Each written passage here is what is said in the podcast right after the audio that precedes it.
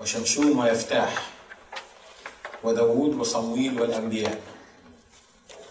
الذين بالإيمان قهروا ممالك صنعوا برا نالوا مواعيد سدوا أفواه أسود أطفأوا قوة النار نجوا من حد السيف تقووا من ضعف صاروا أشداء في الحرب هزموا جيوش غرباء. أخذت نساء أمواتهن بقيامة وآخرون عذبوا ولم يقبلوا النجاة لكي ينالوا قيامة أفضل. وآخرون تجربوا في هزء وجلد ثم في قيود أيضا وحبس. رجموا نشروا جربوا ماتوا قتلا بالسيف. طافوا في جلود غنم وجلود معزة. معتزين مكروبين مذلين. وهم لم يكن العالم مستحقا لهم تائهين في براري وجبال ومغاير وشقوق الأرض. فهؤلاء كلهم مشهودا لهم بالإيمان لم ينالوا الموعد. إذ سبق الله فنظر لنا شيئا أفضل لكي لا يكملوا بدوننا وإحنا بنتأمل في موضوع الإيمان.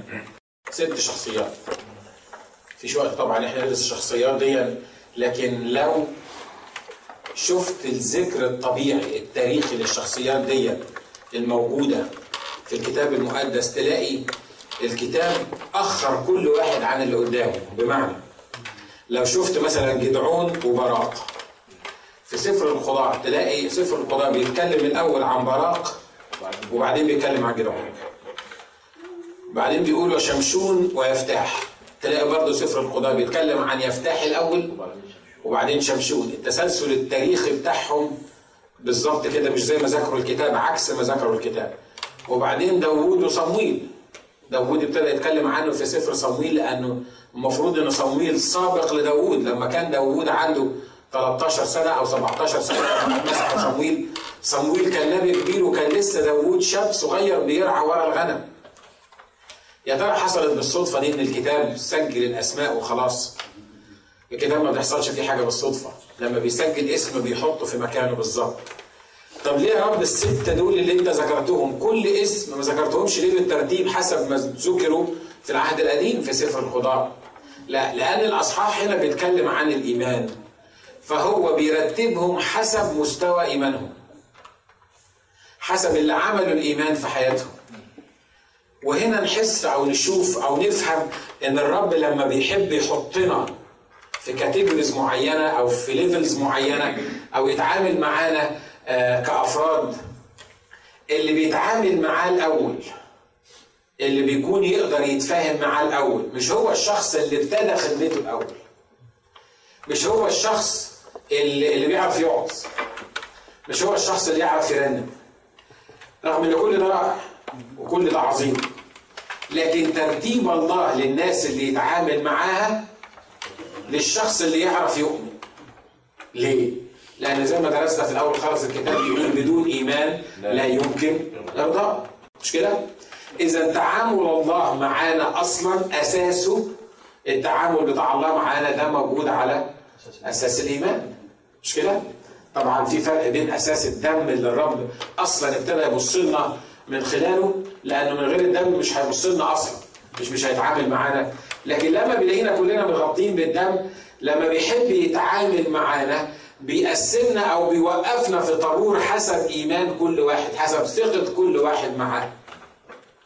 عشان كده النهارده بقول يا رب الإيمان اللي أنا بتكلم عنه ما هواش مجرد حاجة حلوة يا ريت تحصل في حياتي. لا ده الإيمان اللي أنا بتكلم عنه دي حاجة أساسية تخليني أعرف أتعامل معاك وأنت تعرف تتعامل معايا.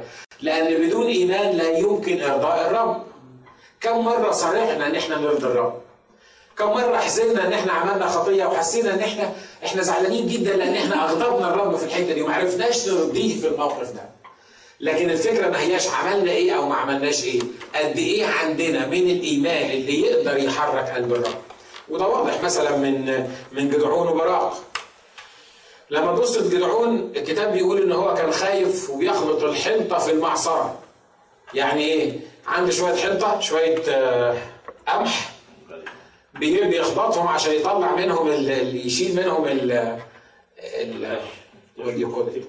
القش. بتاعه. ده المفروض إن ليه مكان معين يتعمل فيه. لكن هو خايف من المديانيين خدهم وراح يخبطهم في المعصرة لأنه خايف. ويظهر ملاك الرب ليه ويقول له الرب معك يا جبار البأس. جبار بأس فين جبار البأس ده اللي إحنا بنتكلم عنه؟ يعني أنا أعرف إن جبار البأس ده لازم يكون في المعركة لازم يكون شخص كده مش خايف لازم يكون عنده مؤهلات يعني تسمح له إن هو يعمل كده. وبعدين ده يبص له ويقول له يعني إيه الرب معك يا جبار البأس؟ لو كان الرب معانا أمال ليه بيحيط بينا كل اللي بيحيط بينا ده؟ ليه بيحصل معاه معانا كل اللي بيحصل معانا؟ وبعدين يقول أنت مش عارف أنت بتكلم مين؟ خلي بالكم ده مش شك. في فرق بين الشك وفي فرق بين إنك تاخد وتدي في الواقع عشان تفهم الرب عايز ياخد منك إيه وعايز يقول لك إيه. الشك يوصل لي إن أنا أقول مش ممكن مش هعمل. لكن كوني إن أتكلم مع الرب وأفهم منه الإرسالية بتاعته وأنا بحط نفسي في الوضع الطبيعي بتاعي وضع الإنساني بتاعي ده موضوع تاني. لما الملاك ظهر للقديسه العذراء مريم وقال لها الرب معك مباركة أنت في النساء. مباركة هي ثمرة بطنك ثمرة بطنك إيه؟ مباركة انت في النساء إيه؟ أنت مش واخد بالك إن أنا عذراء لم يعرفها رجل؟ إزاي اللي أنت بتقوله دوت؟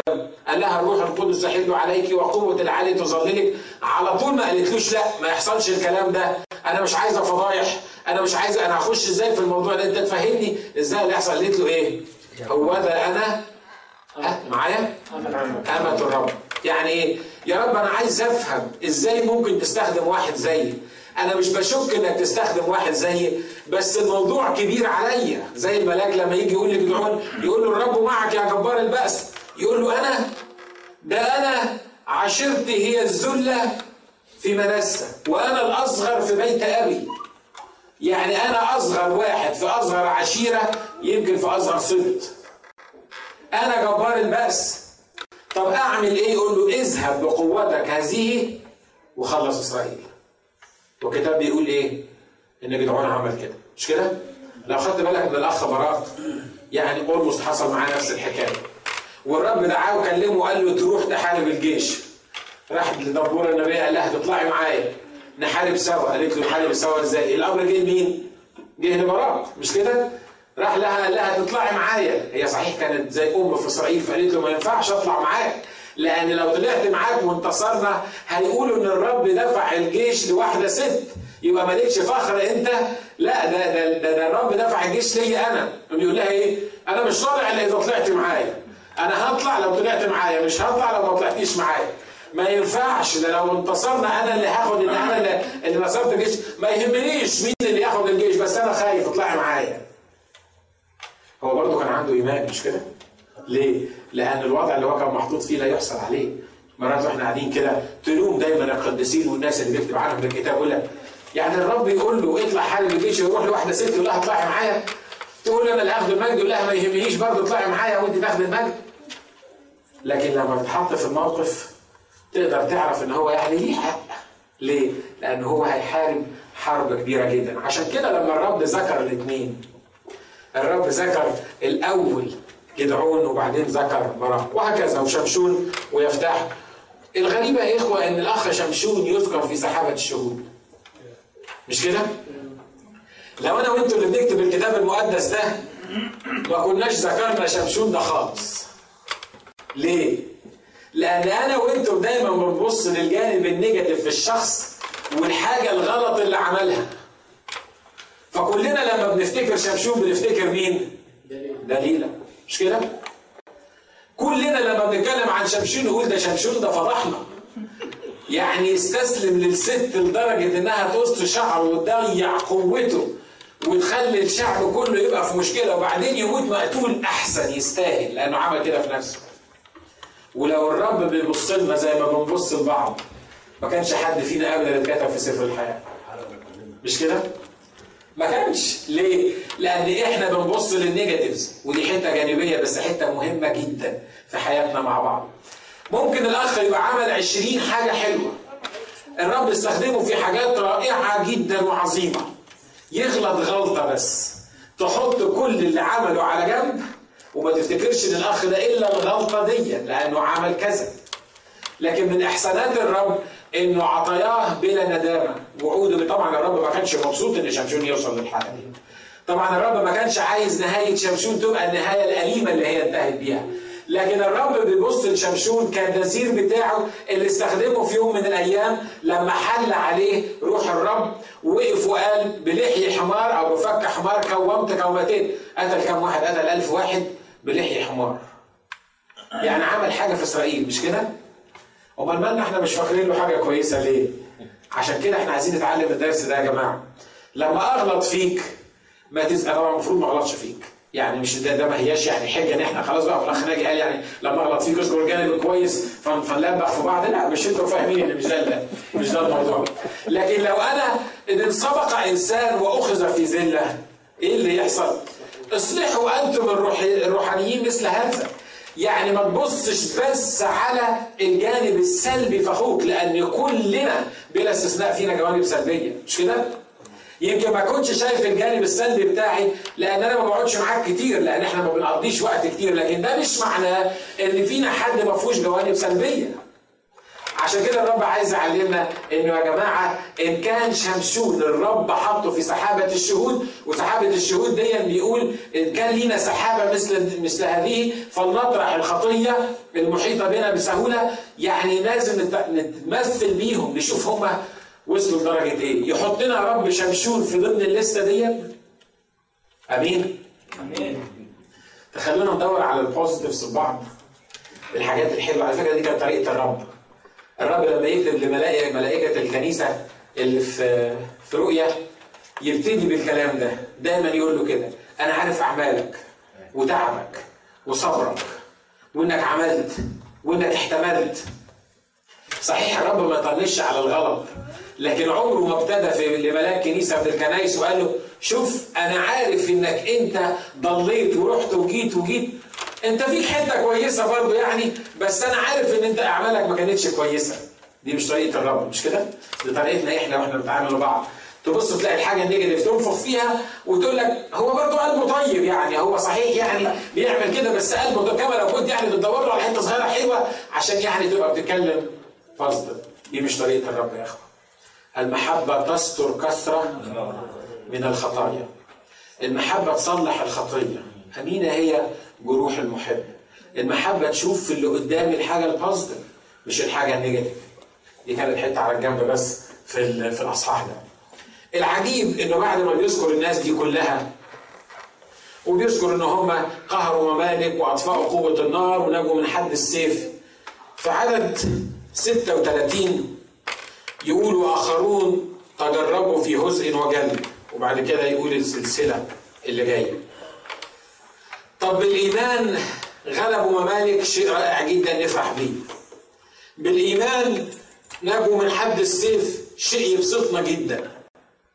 لكن عدد 36 ده تحس إن هو يعني مش ماشي شوية مع الأصحاح. ليه؟ أعرفه إن إن الإيمان ينجي إن الإيمان ينقذ إن الإيمان يفرح إن الإيمان يعلي إن الإيمان يخلي الواحد ليه كيان. لكن عشان تقول إن الإيمان يخلي الواحد يتجرب يتهزأ يمشي في جلود معزة مكروب مذل مضطهد إيمان إيه ده؟ إحنا مش عايزين الإيمان ده اللي أنت بتتكلم عليه. ودي مشكلة الكنيسة الأيام دي. الكنيسة الأيام دي بتركز على الناحية الحلوة اللي ناخدها من الرب. ونتعلم عن البروسبريتي عن الانتعاش الحاجة الكويسة. وبص تلاقي الناس تطرفت لدرجة إنه يقول لك الرب مش عايز ولا واحد من ولاده إن هو يبقى فقير. أنا عارف طبعا الرب مش عايز ولا واحد من ولاده يبقى فقير. بس لو أنت كنت فقير ومش قادر تدفع البلاد بتاعتك يبقى فيك حاجة غلط. ويقول لك لو أنت شخص مش غني يبقى مش ممكن يكون ده مظبوط. ليه؟ لأن الرب عايزنا to prosper to prosper إن إحنا نكون معانا إن إحنا نكون عندنا إن إحنا نكون المبدأ اليافطة العامة صح؟ مش كده؟ لكن لما ببص لعبرانيين 11 ده بقول هم جماعة دول ما كانوش بيرضوا الرب ولا إيه؟ لو على النظرية اللي إحنا بنتكلم فيها هم جماعة دول كانوا خطاة كان فيهم حاجة مش صح كان فيهم حاجة غلط. عشان كده سابهم وهم يجربوا ويتهزقوا وهم يمشوا في جلود معزة ويحصل معاهم كل الكلام ده. هنا في حاجة مش راكبة. طب يا رب أنت أتباعك اللي يمشوا معاك ليه تذلهم؟ مش الرب يقدر يقول للشيء كن فيكون؟ يعني لما أخش في ضيقه مش يقدر يقول للضيقه دي ننتهي فتنتهي على طول. مش كده برضه؟ طب وأنا ما عملتش حاجة غلط وأنا شخص متمسك بيك والكتاب هنا عدد 38 بيقول وهم لم يكن العالم مستحقا له. يعني دول ناس مش مش عاديين كمان. ده وجودهم في العالم كان يشرف العالم. يعني العالم مش مستحق إن الناس الحلوين دول يعيشوا فيه. طب لما انت بتشهد عن الناس دول ان هم العالم مش مستحق ليهم يا رب امال ليه سايبهم في المواقف اللي هم بيمروا فيها why big why عارفين why دي مرات بتعمل لنا مشاكل كتير ليه؟ لأن كل واحد بيسأل ليه؟ ليه بيحصل معايا كده؟ اشمعنى أنا اللي يحصل معايا كده؟ طب أنا عملت إيه عشان يحصل معايا كده؟ والنهاردة لينا درس مهم جدا في الحتة دي. الإيمان ممكن يوصلني إن أكون مجرب؟ أمين؟ أمين هو الأخ إبراهيم عمل حاجة غلط؟ ده الرب عطاه الولد بعد المدة الطويلة دي وبعدين فجأة كده كما لو كان الرب لا يعبأ ابدا بالمشاعر بتاعته قال له إبراهيم خد ابنك وحيدك حبيبك اللي بتحبه وقدمه لي. ده ما هياش وعظة تسمعها وأنت قاعد على على الكرسي ده موضوع جد ليه؟ ده بيقول له خد ابنك واذبحه لي قدمه لي ذبيحة. طب إيه عيب إبراهيم؟ إيه اللي عمله إبراهيم عشان الرب يحطه في التجربة القاسية دي جدا؟ إيه اللي عملوه الناس دول علشان يتجربوا في هزء؟ إيه اللي عملوه الناس دول علشان يتذلوا؟ ويتذلوا دي كلمة صعبة قوي مش كده برضو؟ أنا لو ليا اب قوي على كل شيء إزاي يسيبني مذلول؟ إزاي أبويا اللي يقدر يقول للشيء كن فيكون يشوفني مذلول ويسيبني مذلول في حاجة غلط هنا في حاجة مش مش واضحة في حاجة محتاجين نفهمها ليه الرب بيحط أولاده وأتباعه في المواقف دي؟ عايز أقول لكم حاجة. في كذا نوع من الإيمان وكل نوع من الإيمان ليه الثقل بتاعه من الالم أمين؟ في الإيمان اللي بيكتب عنه آه رسول بطرس ده الإيمان الخلاص اللي إحنا كلنا يعني قبلنا الرب بيه. بيقول الذين نالوا معنا إيمانا ثمينا مسويا لنا ببر إلهنا. يعني إيه؟ يعني ده الإيمان اللي إحنا اتخلصنا بيه.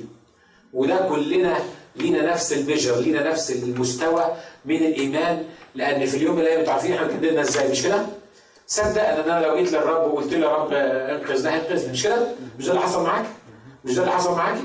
مش ده اللي حصل ده اللي حصل معايا بالظبط كلنا متساويين في هذا الإيمان عشان كده الرسول قال عنه إنه إيمان مساوي لينا ولما تاخد الإيمان ده تحس إن إبليس ابتدى يقاومك في أول حياتك الإيمانية وابتديت تخش في شوية مشاكل ليه؟ لأنه مش عايزك تفلت من إيده وأنت النهارده فلتت من إيده وابتدى يعمل فيك كده. في نوع تاني اللي مكتوب عنه لنا بالإيمان نسلك لا بالعيان يعني إيه؟ يعني الإيمان اللي أنا محتاجه في حياتي اليومية العادية اللي بعد ما جددت وخلاص وقبلت الرب بالإيمان اللي وأنا عايش في حياتي عندي إيمان بحيث إن أنا أسير بيه حياتي العادية. والإيمان ده الإيمان السلوكي هو اللي يديني ال ال النوع من الألم اللي يحاول يضغط عليا علشان ما أمشيش أنا بطريقة صح. واخدين بالكم؟ لكن في نوع ثالث من الإيمان اللي هو الإيمان المعجزي. الإيمان الموهبة اللي مكتوب عنه وهب لكم لا أن تؤمنوا به فقط بل أن تتألموا من أجله. وده الألم ده عايز أطمنك ده مش لكل الناس. الألم ده ما تخافش منه. الألم ده يا بختك لو خدته. واخدين بالكم معايا؟ يا بختك لو خدت الألم في حد يقول يا بختك لو خدت ألم لو تعبت ويل لأن الإيمان ده بالذات ده مصاحب لل... الألم ده مصاحب للإيمان المعجزي. أصل الدنيا مش ممكن تمشي وردية في كل حاجة مع الرب. بدليل إن الرب قبل ما يطلع يقول لهم في العالم سيكون لكم ضيق. يا جماعة في واحد هيسيب أتباعه في الأرض وهيطلع. في واحد عايز يلم الناس حواليه. يقول لهم تعالوا أنا عايز أبشركم بحاجة. في العالم سيكون لكم ضيق. دي حاجة تعقل حاجة ممكن تفهمها ديت. أنا أعرف إن الزعيم يعني لما يحب يكتر الناس اللي حواليه زي ما بنعمل إحنا في الانتخابات كده في بلادنا تبص تلاقيه يقول لك هنبني مدارس وهنعمل مستشفيات ومش عارف هنعمل إيه. وهو في الفترة الانتخابية بتاعه تحس إن كل مشكلة البلد اتحلت. أنت بس انتخبني وأنا مش عارف هعمل يعني هخلي لك الدنيا كلها تبقى تمام التمام ده المنطق البشري مش كده؟ لكن تخيلوا معايا واحد دخل الانتخابات يقول للناس شوفوا طول ما أنتوا عرفتوني وانتخبتوني وانتوا هتاخدوا على دماغكم وتبقوا تعبانين. حد هينتخبوا ده؟ ولا واحد يقول لك إحنا ناقصين تعب ناقصين ناقصين مشاكل. لكن لو الراجل المنتخب ده أو اللي هينتخب ده صادق فعلا وأمين المفروض يدي صوره حقيقية عن اللي هيقدر يعمله. مش كده؟ وده اللي عمله الرب معانا. لو خدت بالك الفرق بين الرب وبين أي نبي تاني أو أي رسول تاني جه تحس ان اي رسول تاني وأي نبي تاني. وعد أتباعه بحاجات رائعة جدا. تمام التمام في الأرض وفي الجنة. في الآخر كله هيبقى تمام التمام أما تقعد تدرسها كده تحس إنك أنت يعني أنت يعني يحزنك عشان أنت راجل مسيحي ومش مستمتع بالحاجات اللي اتقال عليها. لكن الرب ما عملش كده. الرب قال يا جماعة في العالم سيكون لكم ضيق. اللي أنا عايز أوعدكم بيه بس لكن ثقوا أنا قد غلبت العالم. وها أنا معكم؟ كل الأيام وإلى انقضاء الظهر. دي محتاجة إيه؟ محتاجة إيمان. ليه؟ لأن واحد بيقول لي في العالم سيكون لكم ضيق لكن أنا معاك. إيش عرفني ان وأنا في الضيق أنت هتبقى معايا؟ في فرق بين الناس دول جالوا مذلين مكروبين مضطهدين تعبانين وهم لم يكن العالم مستحقا لهم لكن في نفس الوقت كانوا حاسين إن هم مرفوعين على الأذرع الأبدية. ليه؟ بدليل إن هم لم يقبلوا النجاة. يعني مش بس الرب اللي حطهم في الموقف ده ده هم كان في إيديهم إن هم ينجوا ولم يقبلوا النجاة. ليه؟ أصل هم باصين لحاجة أفضل. أصل هم فاهمين إن اللي وعد صادق وأمين هم عندهم الإيمان المعجزي اللي يخليهم يمروا في المواقف دي. ما يقدروش يرجعوا تاني.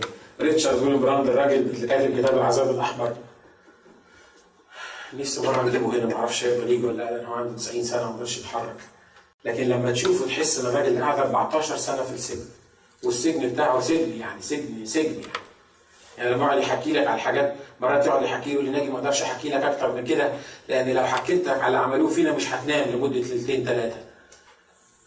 وكل اللي كان مطلوب منه حاجة واحدة بس. قول إنك لما تطلع من السجن ما تعرفش الرب ومش هتتكلم عن الرب تاني. وعمل إيه؟ قعد 14 سنة في السجن عشان ما يكتبش الجملة دي. 14 سنة في السجن عشان ما يكتبش الجملة دي. ده مش موضوع يتوعظ بيه بقى لا ده موضوع يتعاش ده ما هوش موضوع يعني تحس إن أنت يا سلام ده لو دخلوني السجن ده أنا هيبقى شرف ليا. لا ما ده هيبقى شرف ليك. آه صحيح. لكن خلي بالك إن في حاجة اسمها وهب لكم أن تتألموا من أجل اسمه. قيس نفسك بقى وأنا قيس نفسي على المستوى ده. يا سلام ده أنا باجي من لوس أنجلوس. بسوق 140 مايل.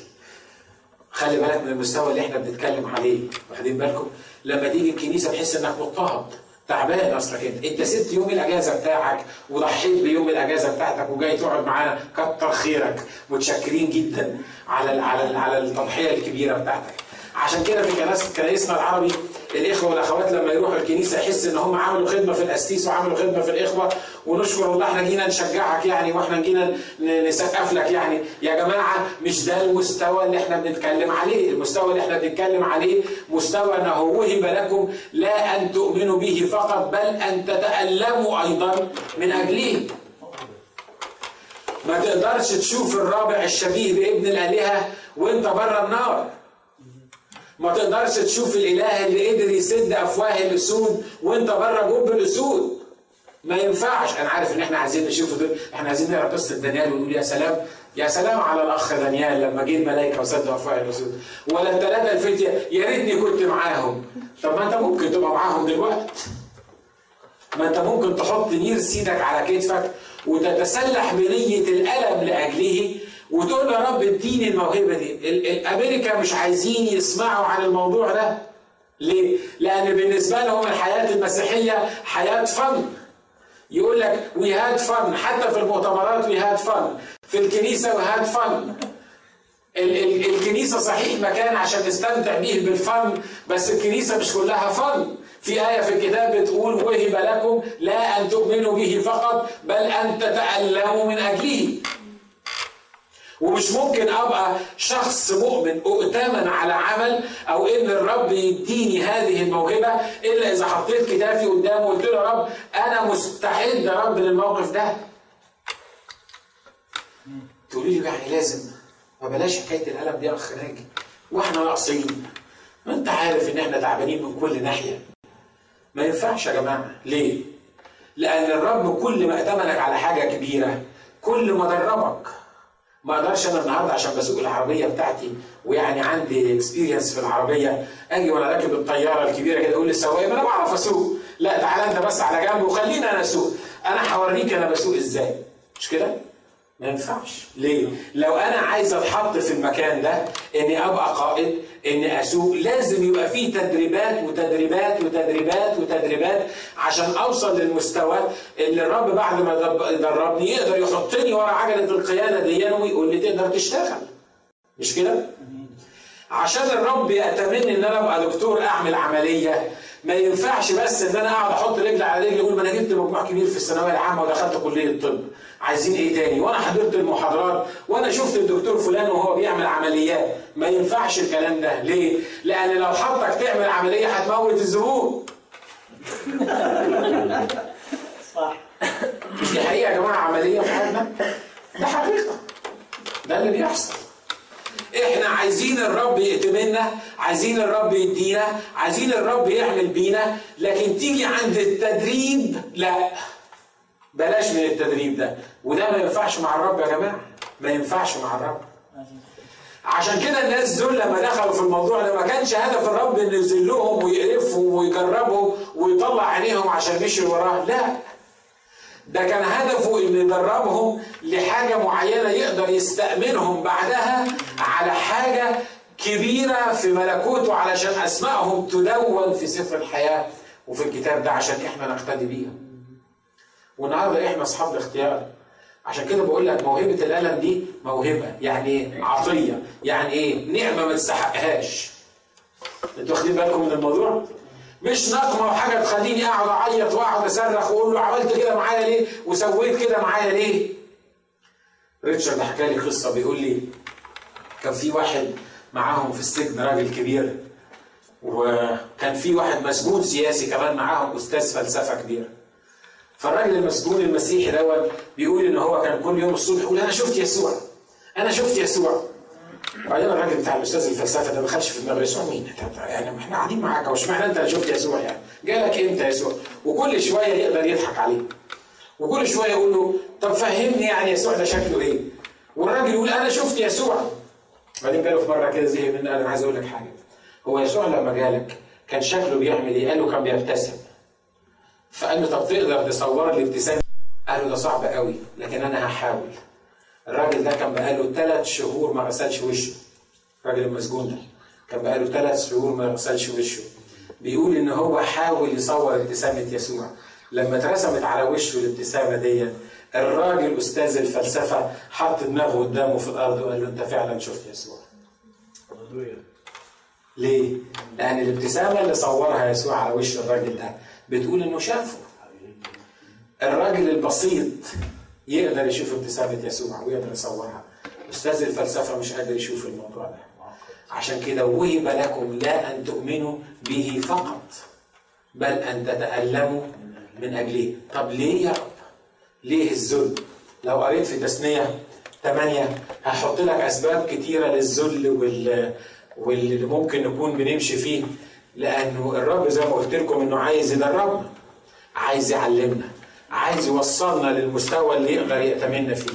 يا جماعة ما حدش يقدر يوصل للي الرب عايز يستأمنه عليه إلا لما يمشي من خلال التدريبات. تخيلوا معايا الأخ داوود مش اترسم ملك الملك؟ وبأمر من الرب اترسم ملك وصمويل راح مسحه. وقال له أنت ليك مملكة بتاعت إسرائيل بعد كده. كان عنده 17 سنة. والكتاب بيقول اللي حصل إيه؟ إنه قعد 13 سنة مطارد من شاول يا رب مش أنت مسحتني ملك؟ مش أنا ابنك دلوقتي؟ مش أنا الإنسان المؤمن اللي كتبت اسمه في سفر الحياة؟ أمال يا رب هو أنا طلبت منك إن أنت تمسحني ملك؟ مش أنت اللي بعت لي صمويل وقلت لي إن أنا همسحك ملك؟ هو أنا كانت في ذهني أصلا ولا كانت في فكري. وعلى فكرة ده اللي حصل كمان مع مين؟ مع الأخ يوسف. الرب ورى له حلم. قال له الشمس والقمر وأحد عشر كوكب هيجي يسجدوا ليك. ذنب يوسف إن الرب ورى له الحلم ده؟ الرب عايز يعمل يوسف رئيس وزراء.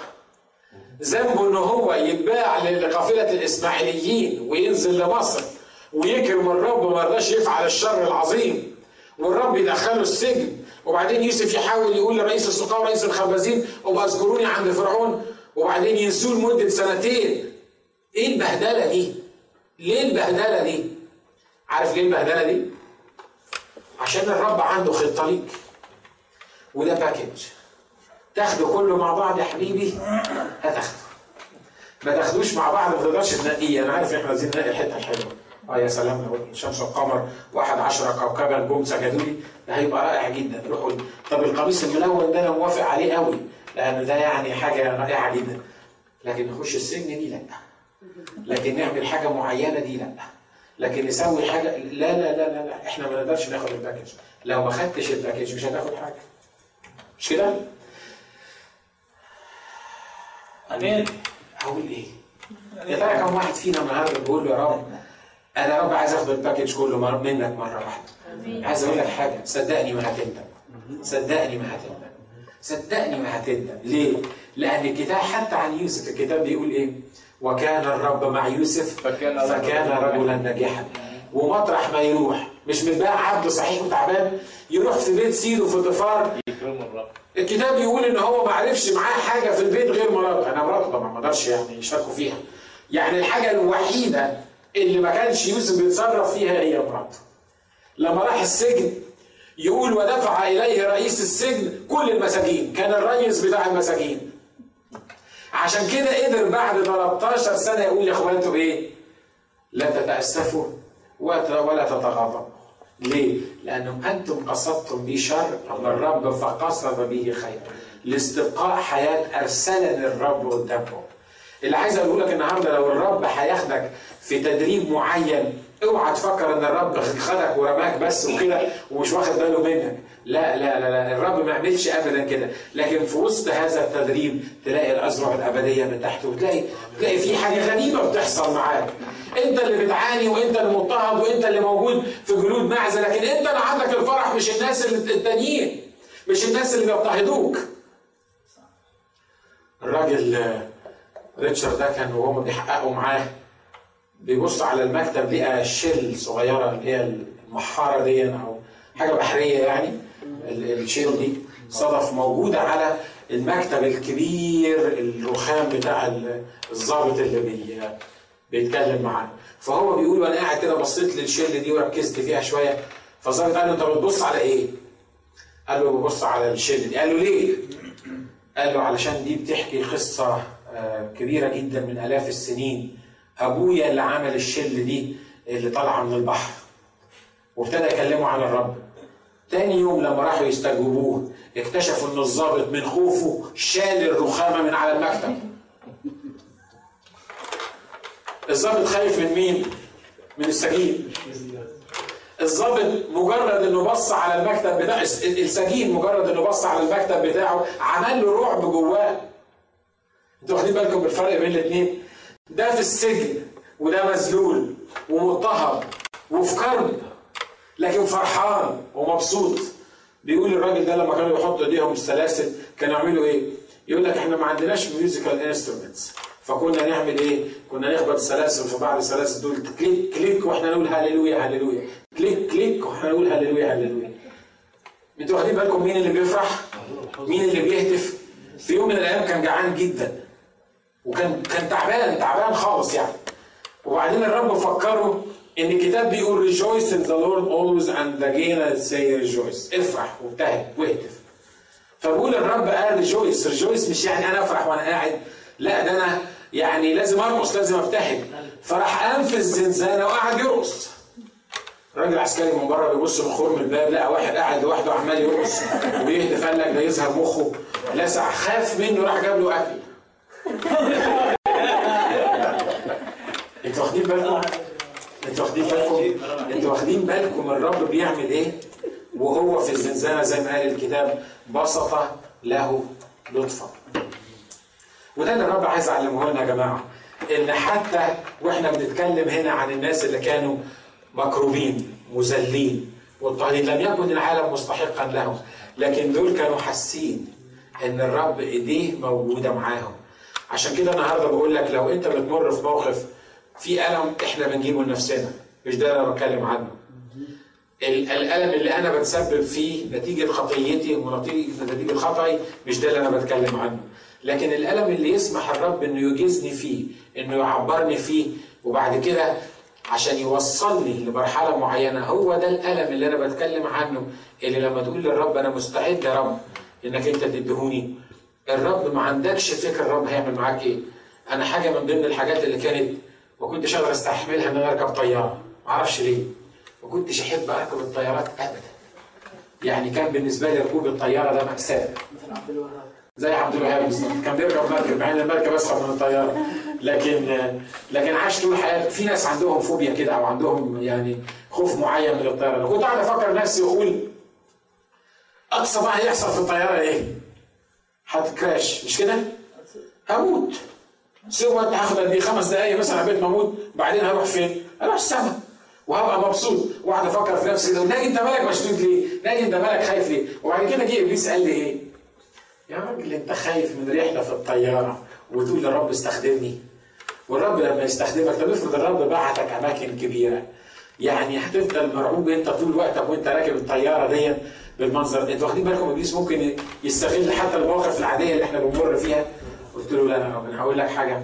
إحنا نعمل اتفاق مع بعض. أنا هبطل اخاف.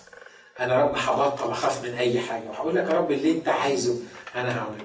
أنا بستغرب على نفسي لما في ست أيام اركب حاجة بتاعت مثلا 60 ساعة طيران في الهواء موجود وتخش في في في, في مطبات وتطلع وتنزل وتتهز وهي نازلة تحس إنها خلاص هتلبس في الأرض وهي طالعة تحس إنك أنت مش موجود في الدنيا.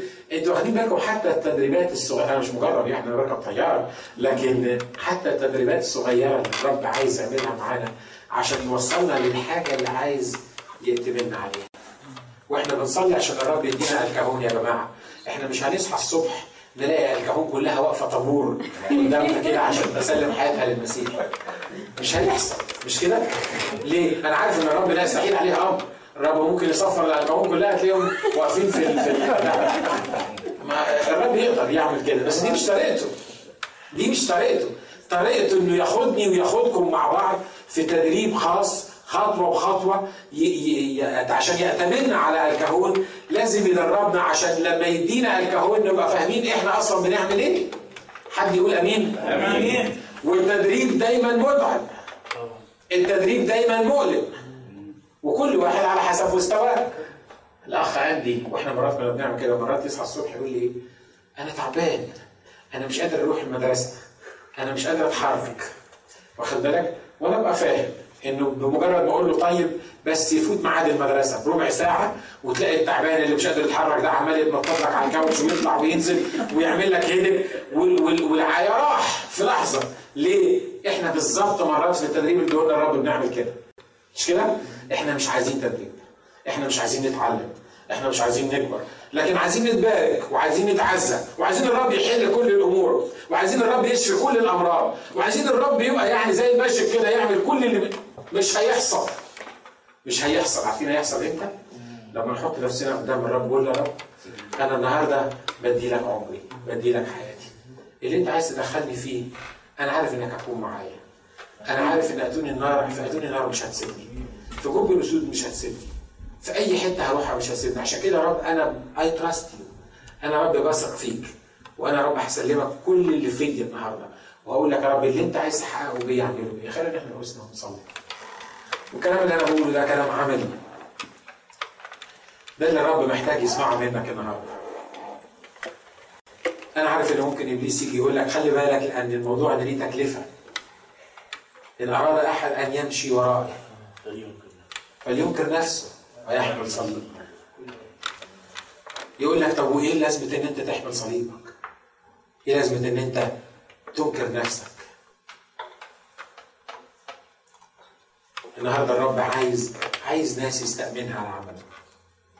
الرب عايز ناس يكونوا فعلا فاهمين هم بيقولوا إيه. ويقولوا له يا رب إحنا تحت أمرك. قدنا يا رب زي ما انت عايز. قدنا يا رب زي ما انت عايز. إحنا واثقين يا رب ان الازرع الابدية لن تفارقنا على الاطلاق. عشان كده إبليس مش هيقدر يضحك علينا ويخوفنا. مش هيقدر يحط رعب جوانا إن المشي وراك يا رب متعب. لكن حتى رب في التدريبات اللي بتاخدنا فيها إحنا بنستمتع بوجودك معانا. أنت اللي تقدر تقول للشيء كن فيكون. انت رب اللي تقدر. واللي عملت قبل كده انك انتهرت الامواج والرياح. طوعتك وصار سكون. يا رب إحنا النهارده بنسأل انك مش بس تكون في سفينة حياتنا لكن انك انت تكون يا رب القبطان يا رب اللي بتقودها اللي بتمشيها. يا رب ما تسمحش ان إحنا نحطك في السفينة يا رب ونخليك تنام. أو ما نديكش الفرصة يا رب للعمل في حياتنا.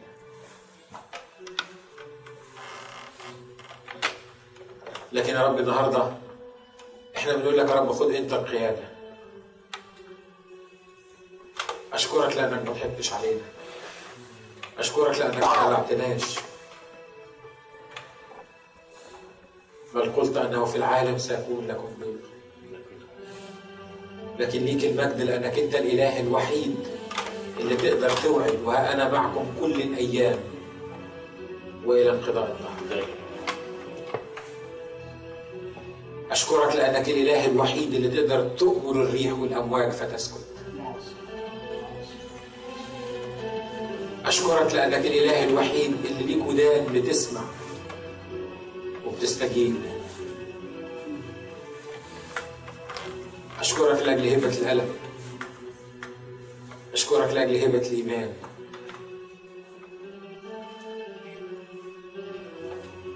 يا رب إحنا بنتطلع للأفضل اللي أنت عايزنا نستمتع بيه النهارده. نقول لك يا رب مش مجرد ثورة عاطفية النهاردة إحنا بناخد قرارات قدامك. لكن ان حسن في عينيك يا سيد إنك تستخدم عبيدك وعبدك. بنحط نفوسنا قدامك. وإحنا عارفين إنه في عدم استحقاق. من هو كفء لهذه الأمور؟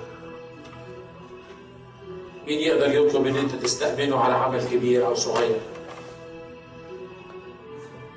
لكن نشكرك النهارده لأنك تريد يا رب أنك تعمل بنا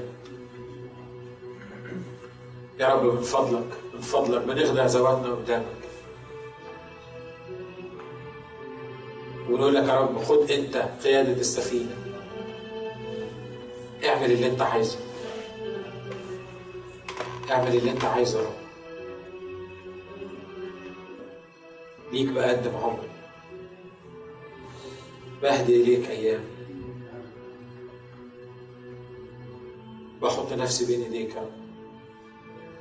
لو قلت للرب الكلام ده النهارده الرب سيصنع بك عجبا سيعطيك أكثر جدا مما تطلب أو تفتكر بحسب غناه في المجد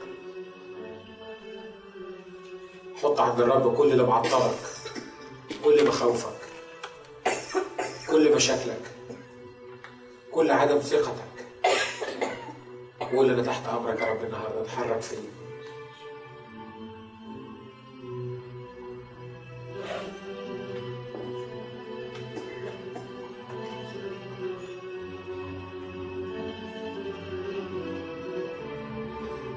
اصنع من عبيدك يا رب الناس اللي انت عايزهم. شكلنا يا رب في هذه الكنيسة. دربنا يا رب دربنا خدنا انت بطريقتك الخاصة. إحنا بنقبل تدريبك يا رب بنقبل يا رب تأديبك بنقبل يا رب كل ما تريد أن تعمله في وسطنا. وثقتنا فيك كبيرة جدا. نثق أنك تقول فيكون. تأمر فيصير يا رب دربنا عشان إزاي نربح أهل بيوتنا في اسم الرب يسوع. دربنا عشان إزاي يكون لنا الصلاة المقتدرة في فعلها. دربنا إزاي ندعو الاشياء غير الموجودة كأنها موجودة. إحنا عارفين يا رب ان ده محتاج تدريب وبياخد وقت. وبنحط نفوسنا قدامك يا رب. مش بس يا رب عشان نيجي ونتعزى ونفرح في محضرك ونطلع زي ما دخلنا ونيجي الأسبوع اللي بعديه مرة تاني. لكن النهارده بقول لك من فضلك يا رب من هذا الاجتماع في اسم الرب يسوع. تستطيع أن تختار الآنية التي تصلح لعمل السيد في هذا الصباح. لتضع على أكتاف عبيدك النير. فلا ينظر عبيدك إلى الوراء.